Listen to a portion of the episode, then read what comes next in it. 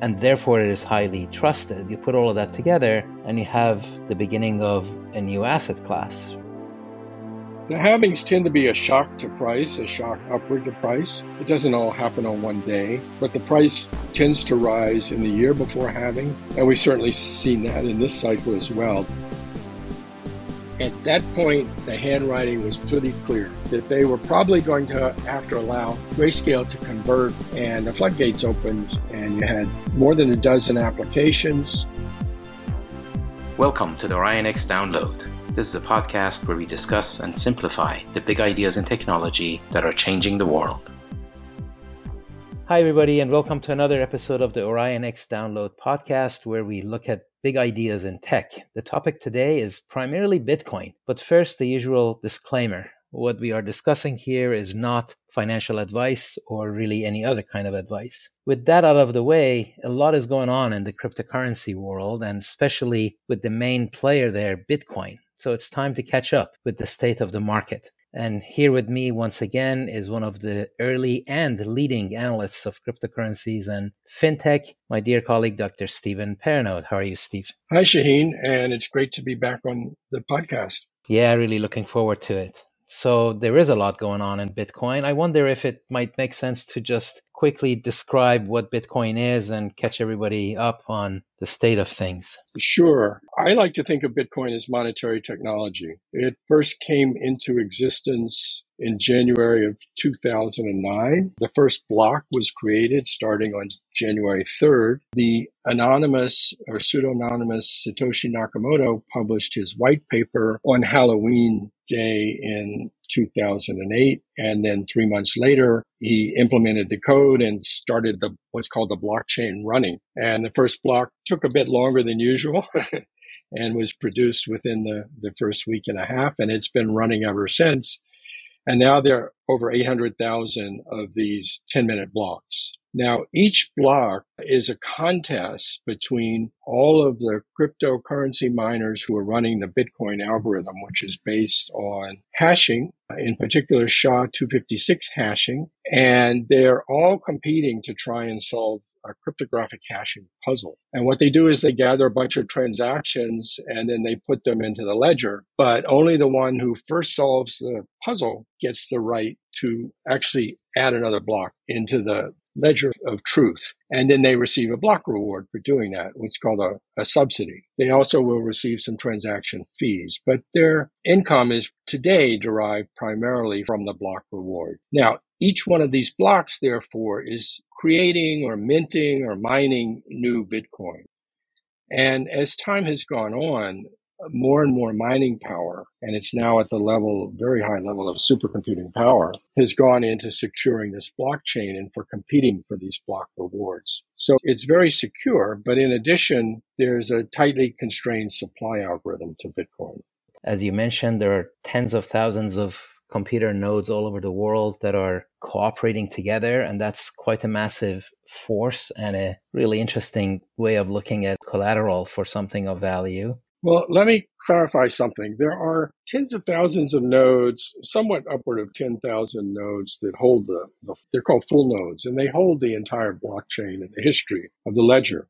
That's distinct from the mine equipment that is competing to find the next new block. And it turns out that Bitcoin has essentially a tripartite governance where you can think of the open source code as the law, and you can think of the miners as the executive function, and you can think of these full nodes that hold the entire ledger as a judiciary. Now, there are literally millions of mining rigs that are constantly searching and solving for the cryptographic hashing puzzle to capture the next block reward. And my estimate is some 5 million ASIC based mining rigs located around the world, both on small scale and very large scale.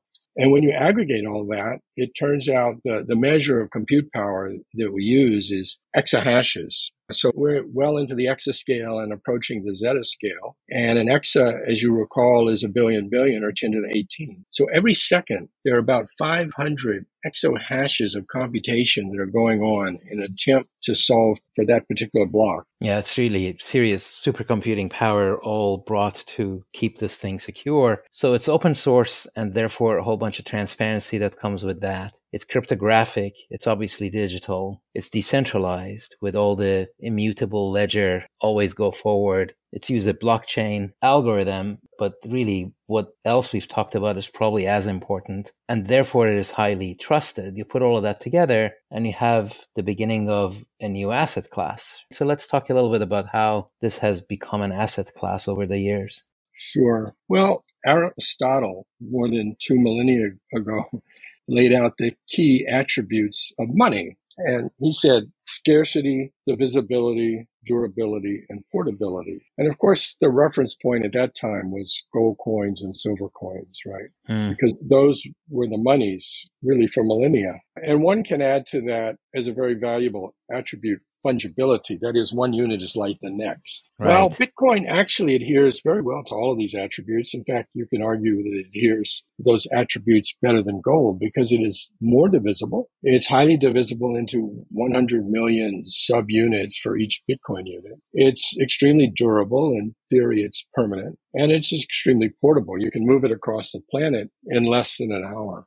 Now that leaves one more attribute, which is scarcity. And Bitcoin has encoded into its algorithm absolute scarcity. Currently, there are about 19.6 million Bitcoin that have already been minted. They're already in the ledger in the blockchain. In the future, another approximately 1.4 million will be minted, and that's it. It will max out at 21 million and Satoshi Nakamoto did something very clever, which is he implemented this halving algorithm such that the block reward is cut in half every four years. To be precise, it's a certain number of blocks, but it's registered to be close to four, four calendar years. And we're coming up on another one in about three months. So there have been three of these in the past. The initial reward was 50 bitcoins per 10 minute block. And after the next halving, it's going to be reduced to 3.125. So this is absolute scarcity. This sort of absolute scarcity completely changes the supply demand dynamics and the supply demand curve for Bitcoin. So when I hear fixed supply, it sort of conjures in me the fluid dynamics view of the world where you're either Eulerian or Lagrangian. And, and I feel like that's one definition of money value currency that you have a fixed supply and the value of each unit changes to fit what you need. But the flip side is when you have a fixed value, and that's really the stablecoin phenomenon that we've seen, where the value is fixed, but the supply varies to meet the underlying asset value. So it seems to me that both of them are necessary. But when I look at the chatter on social media, there is an overwhelming positivity towards fixed value and lack of inflation. And what would, won't we lose something if we go entirely that way? The other way of looking at money is that it is a store of value and a medium of exchange and a unit of account. So the design of Bitcoin, we've already discussed the unit of account and the store of value aspect. The fact that it's scarce and highly secure is what drives stores of value. So then we come on to the question of medium of exchange, and that's the utility function that's when you spend money, right? Mm. And that's currency. So there have been many cryptocurrencies that have come into existence, and most of them, rather than looking at the Bitcoin attributes, have tried to increase the utility and the spendability by increasing the transaction count. So they looked at that as a scaling problem. But the other thing is they tried to do it all on the first layer. Mm.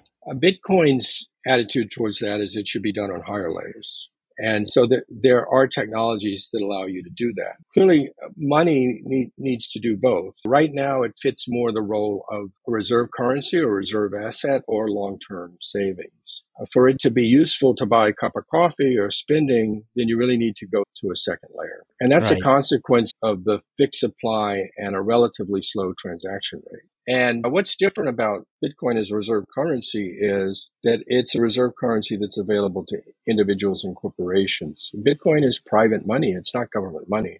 When Aristotle laid out his attributes. He didn't mention that a nation state would necessarily create the money. So what we're used to today is fiat money in every nation and central banking. And that's a hierarchical process where you have retail money, which is what we're all familiar with, but then you have something that's reserve money or bankers' reserves. And that's money that only banks and central banks are allowed to own. You're not allowed to own that, that central bank money. So reserves historically were gold, and then they switched over to be something else, and now they're just bookkeeping entries. And essentially, in the U.S., they offset U.S. Treasuries, and other countries might keep US dollar reserves typically is treasury bills and bonds. They might keep some gold, they might keep some euro, etc.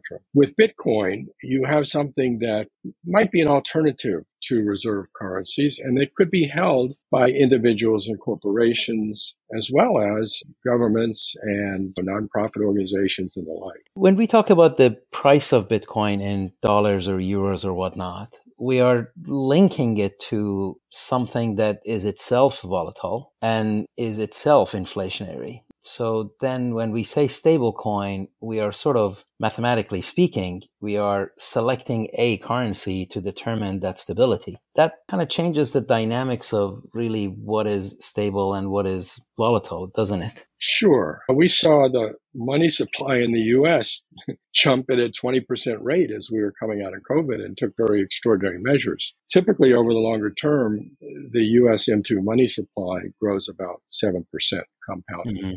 And so it'll double roughly every decade. So is that stable? Well, not truly, right? Bitcoin is going to be stable from a supply dynamic more than any sort of money that we've ever had because with the next halving, it's going to cut its supply emission rate to less than 1%. And it will never be higher. It will always be lower than 1%. But it remains highly volatile because its market cap while growing is still relatively small. And so it's hard for people to to measure against it still. It, you could look at it as the comparison of gold and silver. Hmm. Gold is relatively less volatile than silver is. Now silver's got industrial uses more than gold, etc. But silver tends to be more, more volatile because it's not as large a market cap. It's also a lot more of it around, right? It's more of it, but it's not recycled to the same extent as gold is. So now, one thing I wanted to bring up, and just a reminder to our audience, is the crypto super reports that you've been doing for the past five years, and it's now become a pretty impressive body of historical records and analysis. Let's talk a little bit about that and some of the highlights of the most recent one. Sure. This was our 11th report, and we released it last November. And at that time, we always have a cutoff as to which of the proof of work currencies can be included. Since this is a crypto super report, what we care is about computer usage and proof of work, large computations that enter into the hashing algorithms for proof of work. And so at most, we've, in any of our reports, the maximum number of cryptocurrencies that we ever had was six. And we started out in November 2018. We had Bitcoin, we had Ethereum because at that time it was a proof of work algorithm. We had Litecoin, we had Bitcoin Cash, and we had Monero. So we had five in that report. There was one report where we had six. I think was Zcash was the other one. But over time, it's narrowed down more and more to be Bitcoin. Ethereum, of course, dropped out over a year ago when they switched to fully proof of stake. And as of the last report, Dogecoin was number two, but they were only responsible for about 4% of the total value. So predominantly it was Bitcoin and Bitcoin's revenue production rate, or what we call annual economic value, on the report was about $11 billion. If you use today's price, it'd be slightly higher, about $12 billion as the annual run rate of production. So that's the rules of the game. Then we look at electricity usage, and what we find is that Bitcoin is greener than average. First of all, it uses electricity, and electricity is greener than just burning hydrocarbons. But even if you look at the way that electricity is generated around the globe, a minority of that is, is due to renewables plus nuclear, whereas the Bitcoin mining Council estimates that about 60% of global Bitcoin mining is based on sustainable electricity, including nuclear. The Bitcoin miners, who, you know, as I say, can be small shops or very large, tend to seek out the lower cost of electricity. In many cases, that's hydropower. In some cases, that's been coal, which is not so good. But really, all sources have been input: solar, wind, nuclear, etc. The biggest change was when mining moved out of China. Hmm. China put a ban on. It's getting on three years now since they banned Bitcoin mining in the May June timeframe. And as a result, what had once been as high as three quarters of Bitcoin mining located in a single nation fled to other locations, including Russia and Kazakhstan in Asia, but especially to the United States. And so now the US has about one third of the hash rate of all the hardware that's devoted to mining. Mm-hmm. And concomitant with that, what we had was the rise of venture capital funded new companies traded on NASDAQ that are Bitcoin mining companies. And that's what they do as their main business. If you take the top dozen of those, collectively they have a market cap of about $8 billion. And collectively they produce about 20% of all the Bitcoin and about 20% of all the hash rate, of course. Mm-hmm. Overwhelmingly, they're located in the US, but also in Canada, in Scandinavia, and a few other countries around the world. So it's important to note that the electricity usage for Bitcoin is really part of the design. It is a feature, it's not a bug. It is enforcing an incentive structure that keeps everybody focused on promoting the chain and not try to cheat because cheating is punished severely and it's likely not going to work anyway. Whereas working together as prescribed has rewards. Can you speak a little bit to that? Sure. It's co-opetition, right? I mean, every miner is seeking to win the race for that block. But also, every miner is incentivized by the rules to stick to the rules. And collectively, they then are resisting what are called these 51% attacks. In order to capture the next block as a bad actor, you'd have to have half of the hash rate or more.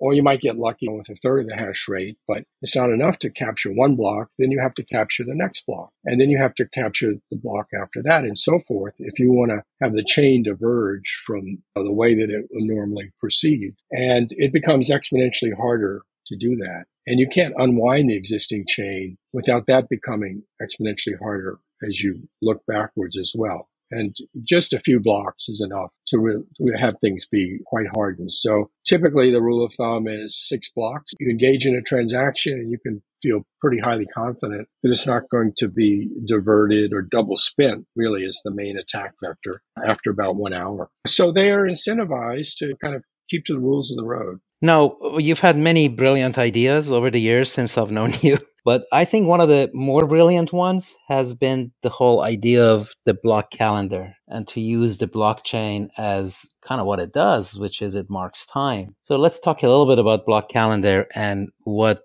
Bitcoin, I feel like saying star date but it's uh, like sure. Block- Please do. I'm an astronomer by astrophysicist by training, so calendars become naturally because calendars are based on three cycles: the Earth's rotational cycle, the lunar cycle, and the Earth's revolution around the sun, the solar cycle. So we have three, right? And that's our Gregorian calendar, and we tweaked it and twiddled with it so that it kind of works, right? And Bitcoin has the same three, and I'm not taking credit for this. This all goes back to Satoshi Nakamoto's design, but it essentially has a day. It essentially has a month or a, a sort of a lunar tie-in, and it certainly has a year in it.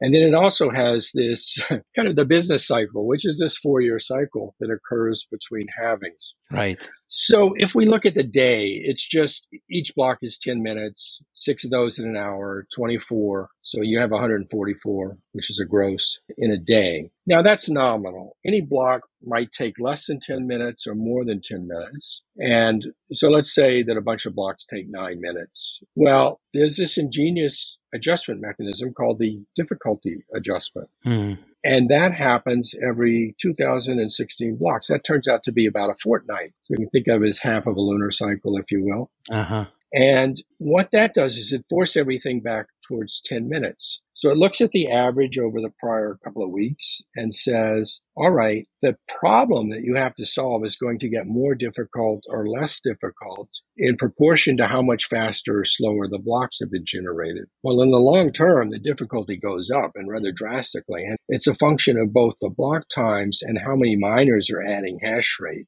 And the hash rate has grown exponentially over the years for both raw numbers of mining rigs and the technology upgrades that have happened. And then the next cycle is what I call block year. And a block year is 52,500 blocks. Well, 52 is kind of a familiar number, right?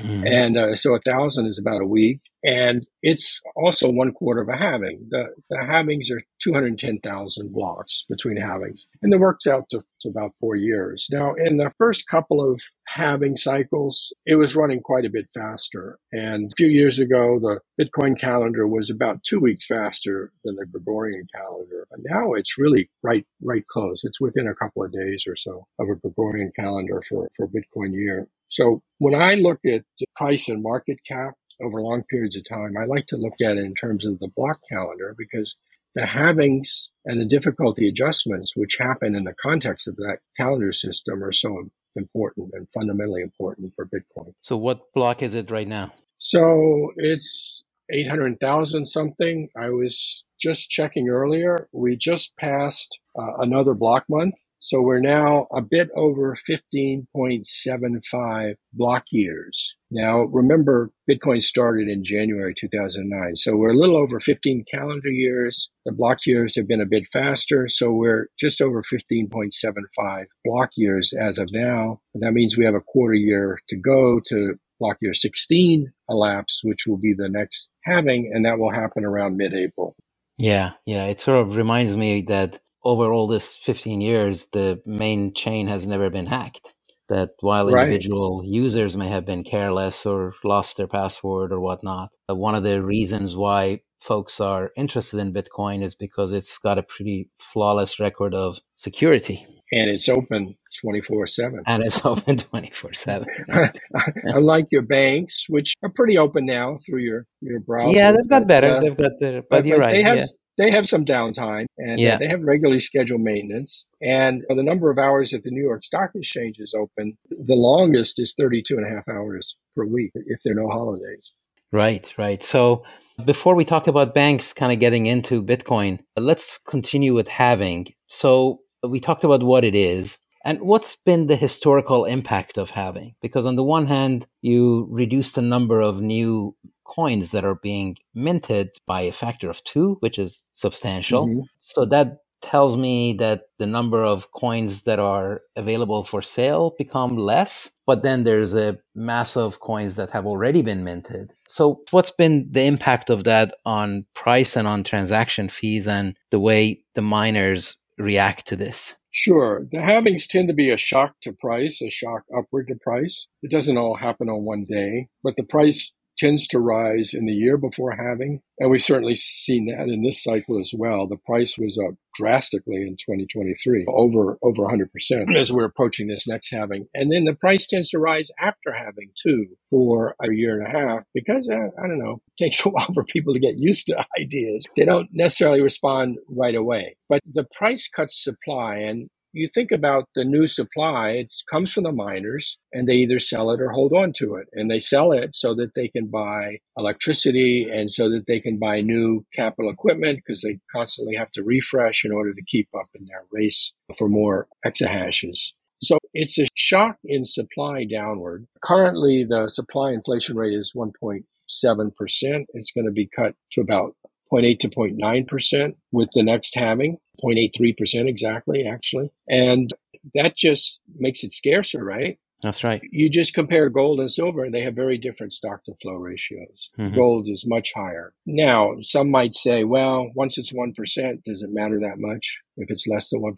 And perhaps it matters less. But still, there's just less new supply to go on to exchanges or for people to buy, buy on exchanges and then hold in a wallet and a lockdown. And there's less, then on the flip side, there's less reward to miners. So the miners, for them to survive, the price needs to go up. And so when the supply is cut in half, their revenues nominally are cut in half, apart from the transaction fees, which are a few percent. And they have a choice. They can find less expensive electricity or they can put in newer, faster hardware that runs at 200 terahashes instead of 100 terahashes as the newest stuff is, is starting to be, or they can increase and, and win more of the rewards. They need to increase their efficiency. And the weakest miners will shut down. So maybe what will happen is some are driven out or some will shut in some of their older equipment, but they'll keep running with their newer equipment. Some will, when they've been under stress, will say, well, I had these Ethereum GPUs. Let's go offer AI services with those. So some of them will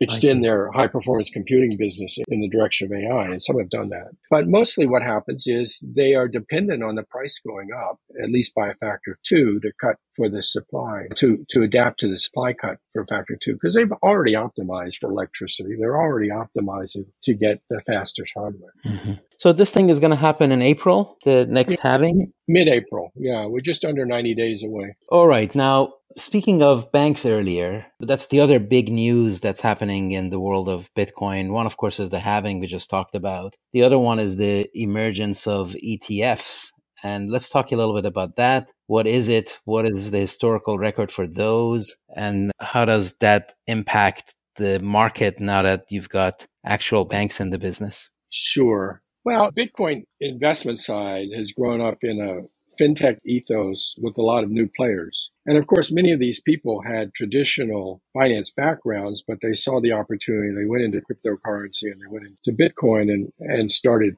uh, new businesses and new firms.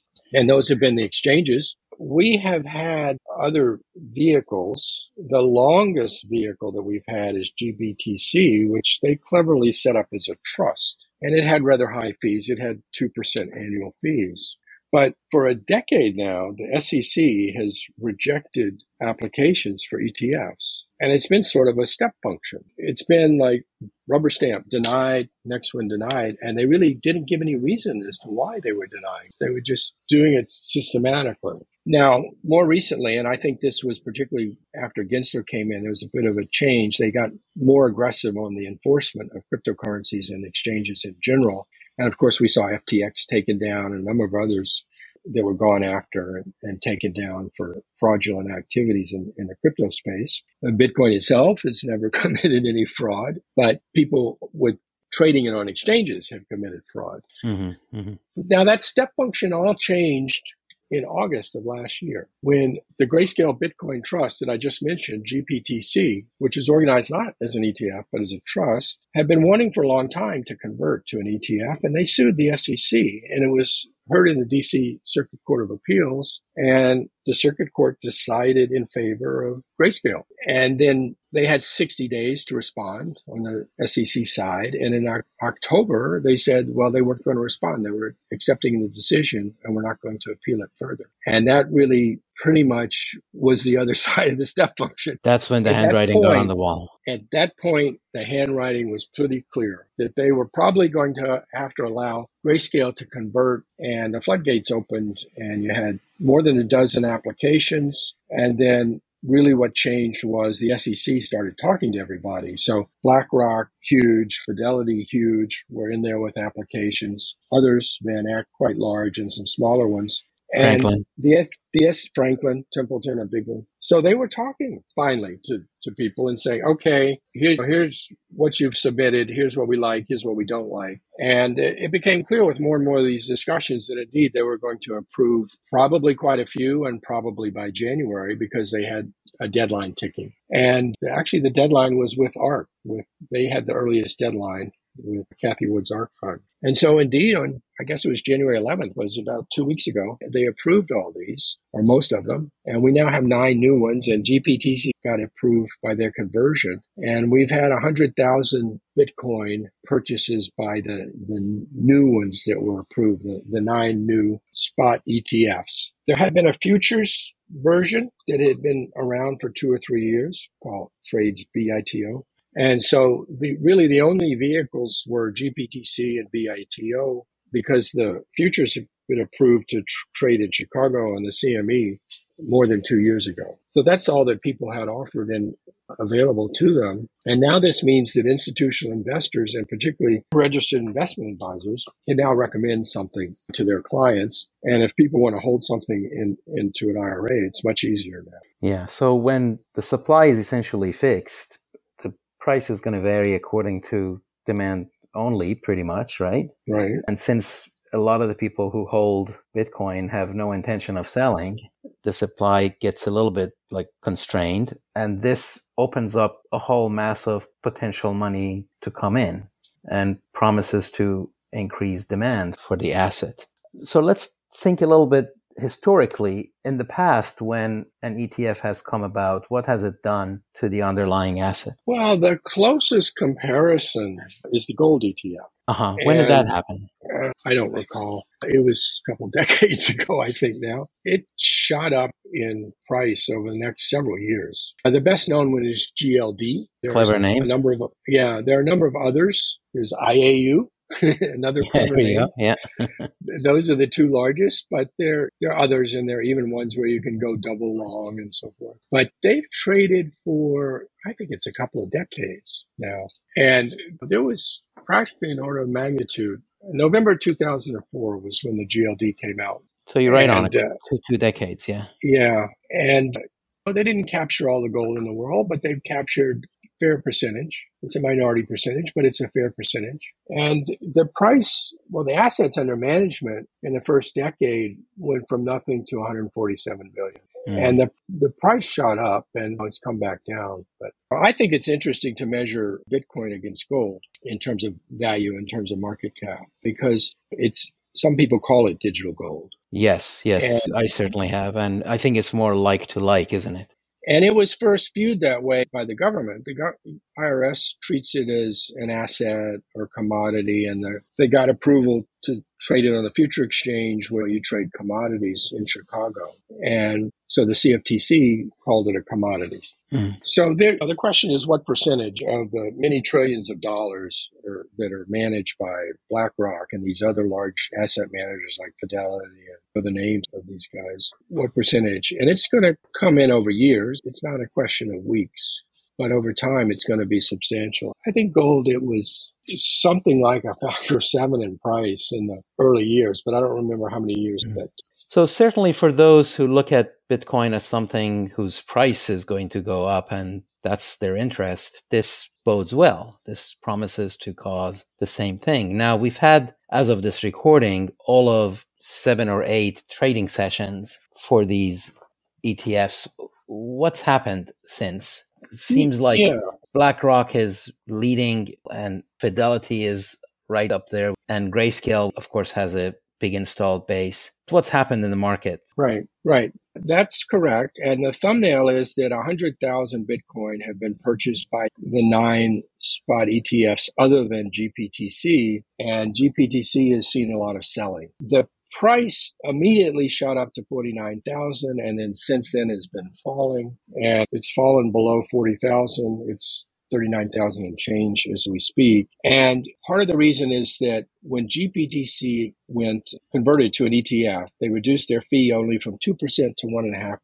That's still pretty high. Most of these have come out of the gate with fees like 0.2%, 0.25%, 0.3%. And some of them have eliminated fees for the first six months. And so GBTC is not competitive on a fee basis. And people are selling out of GBTC in order to enter into the new ones, A, because of their lower fees, and B, because maybe they want to diversify their holdings and not have mm-hmm. it all in one bucket. And thirdly, FTX is selling asset. TS is liquidating. And of course, they have a new CEO for, since SBF was prosecuted and jailed. And so the new CEO is basically in liquidation mode. And so the word on the street is a, probably been a lot of FTX selling because they had substantial positions in GBTC and BITO, which is the futures linked product. And they had authorization back in late November to sell from the court, authorized mm-hmm. them to sell $873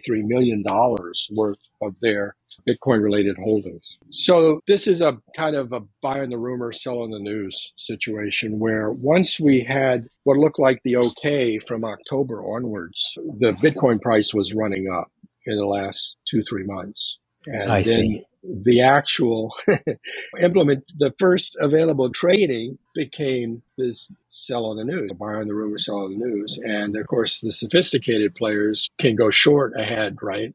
Mm-hmm. And, and that's surely what they did. Plus, also, people like BlackRock and so forth needed to be buying ahead of time in order to fund the ETFs as retail purchases came in. So we're in a bit of a post ETF slump. We'll see how long it lasts, but I think that that halving that's going to be in April is a big countervailing force. Right. So it's really smart of FTX to wait to sell when a mass amount of money is coming into the system and can hold the price despite their selling. So that seems to be a pretty big factor. And then you mentioned people coming out of GBTC, but many of them presumably are going right back into some other fund to diversify, but there's got to be some who are profit taking too. So net, the price hasn't really increased and has even dropped a little bit. So right. this has put a bit of a damper on, but the idea for those who are interested in that is that it will eventually go up because money continues to come in at pretty high rates, right? I mean, 100,000 BTCs, quite a few. That's the first week of trading. And yeah. the out, the outflow from GBTC was 60,000 Bitcoin, and the inflow into the new ones is a 100,000. So that's kind of so you you have to see the GBTC selling kind of level off maybe, mm. and the, so the net was something like 40,000 Bitcoin for a week, right. which is still substantial. Remember, only 900 are minted in one day. After right. the halving, it's going to be 450 per day, and 40,000 would represent in one week 100 days production. Right. And I saw that the volume for GBTC was lower today. So maybe it is slowing down. Now, let me ask you what is an ETF? ETF, exchange traded fund, is just, in this case, physical Bitcoin that has to be held by the fund sponsor, by BlackRock or Fidelity or whoever it may be. And then they offer fractional shares and there'll be a certain fraction of Bitcoin per share. They price their shares. Typically, they price these things around 25 bucks. And so it might represent half of, like, if Bitcoin's $40,000, then 1% of that would be 400. So how many shares to take 400 would be what, 16? And then to get a whole Bitcoin, you'd, you'd need 1600 shares at 25 bucks. It's that kind of equation. So they manage that and then they hold the Bitcoin somewhere with a custodian. And in most cases, that custodian is Coinbase. Fidelity has their own custodian, custodianship solution or capability. Mm-hmm. And then when you buy and sell, it's in terms of cash. So you buy with cash and then you get these shares that represent Bitcoin. And then when you sell, you get in cash redemption. It's more like you're buying and selling the gold ETF. You're buying a fraction of a gold bar when you buy the gold ETF. Here you're buying right. a fraction of a virtual Bitcoin locked into the blockchain ledger and custodied in a wallet at Coinbase. And that wallet is allocated to BlackRock. But you're not going to demand and receive gold bullions or something. All you can do is to sell it, right? To sell what you bought. Correct. And at some point, there might be in kind options, but the SEC is opposed to those. It was not going to approve them, certainly not in this first round. Uh, mm-hmm. Some of mm-hmm. these sponsors are going to try and see if they can ah. get approval later on for in kind. And that may, may be interesting, particularly for deeper pockets, people that want to buy in large amounts. I see. I see. Why would they want to do that? Just for the satisfaction of having the real thing? Yeah, they might want to take delivery of the actual commodity at some point. Mm-hmm. So let's conclude with CBDCs, central bank digital currencies. There have been a few countries that have introduced them. So there's some experience out there and they continue to be a little bit controversial. Where is the status of that? Yeah, the status of that is that it has been proceeding at, shall we say, a relatively leisurely pace. Hmm. Recall that I said that money is layered. Did you have a base layer of monetary reserves, and then you have banker's money, basically, and then you have the retail layers of cash and checking deposits and physical dollars. The CBDCs, they went through a lot of turmoil as they studied and analyzed these things. And should they be direct accounts at the central bank, or should they go through the existing banking system? So that's one of the big questions there. But it seems to be mostly resolved that these things will be hierarchical in the same way that our fiat monetary system is hierarchical, with a layer of ledger and transmission between the commercial banking system and the central bank, and then the banks would distribute to their retail customers. And a CBDC is just fiat with another name and with some other features. So it's fiat plus or minus, depending on how you want to look at it. But it's tied directly to the underlying currency. And there have been a few small nations that have implemented these. I think Bahamas had one called the sand dollar, but they haven't been had huge deployment. But the big name is China, and China has its own yuan, and they've had it for a couple of years now. And they rolled it out in a bunch of stages with trials in particular cities, and they gave some away free to sort of get things going. And they have some big ideas and plans. They'd like to use it with their Belt and Road Initiative and use it in trade ultimately down the road. But for now, the growth has been pretty modest. Hmm. So I would say it's in the prototype stage. The other big player is the European Central Bank, ECB, and they were in kind of a research phase, and now they're moving into something that's more of a, a prototype phase, and that's going to last a couple of years. I think we're going to see it. If you look at the language that that came out from them last year, it was pretty darn positive. This is from Christine Lagarde, the president of the ECB. We need to prepare our currency for the future. We envisage a digital euro as a digital form of cash it can be used for all digital payments free of charge, and it meets the highest privacy standards. I think they want to really emphasize the fact that this is a digital currency. Yeah, all the currency now is digital anyway, except for your physical currency, but this is a higher form or more pure digital form. And she talks about privacy standards. So that opens up the whole question about uh, surveillance. Yeah, surveillance and econometrics.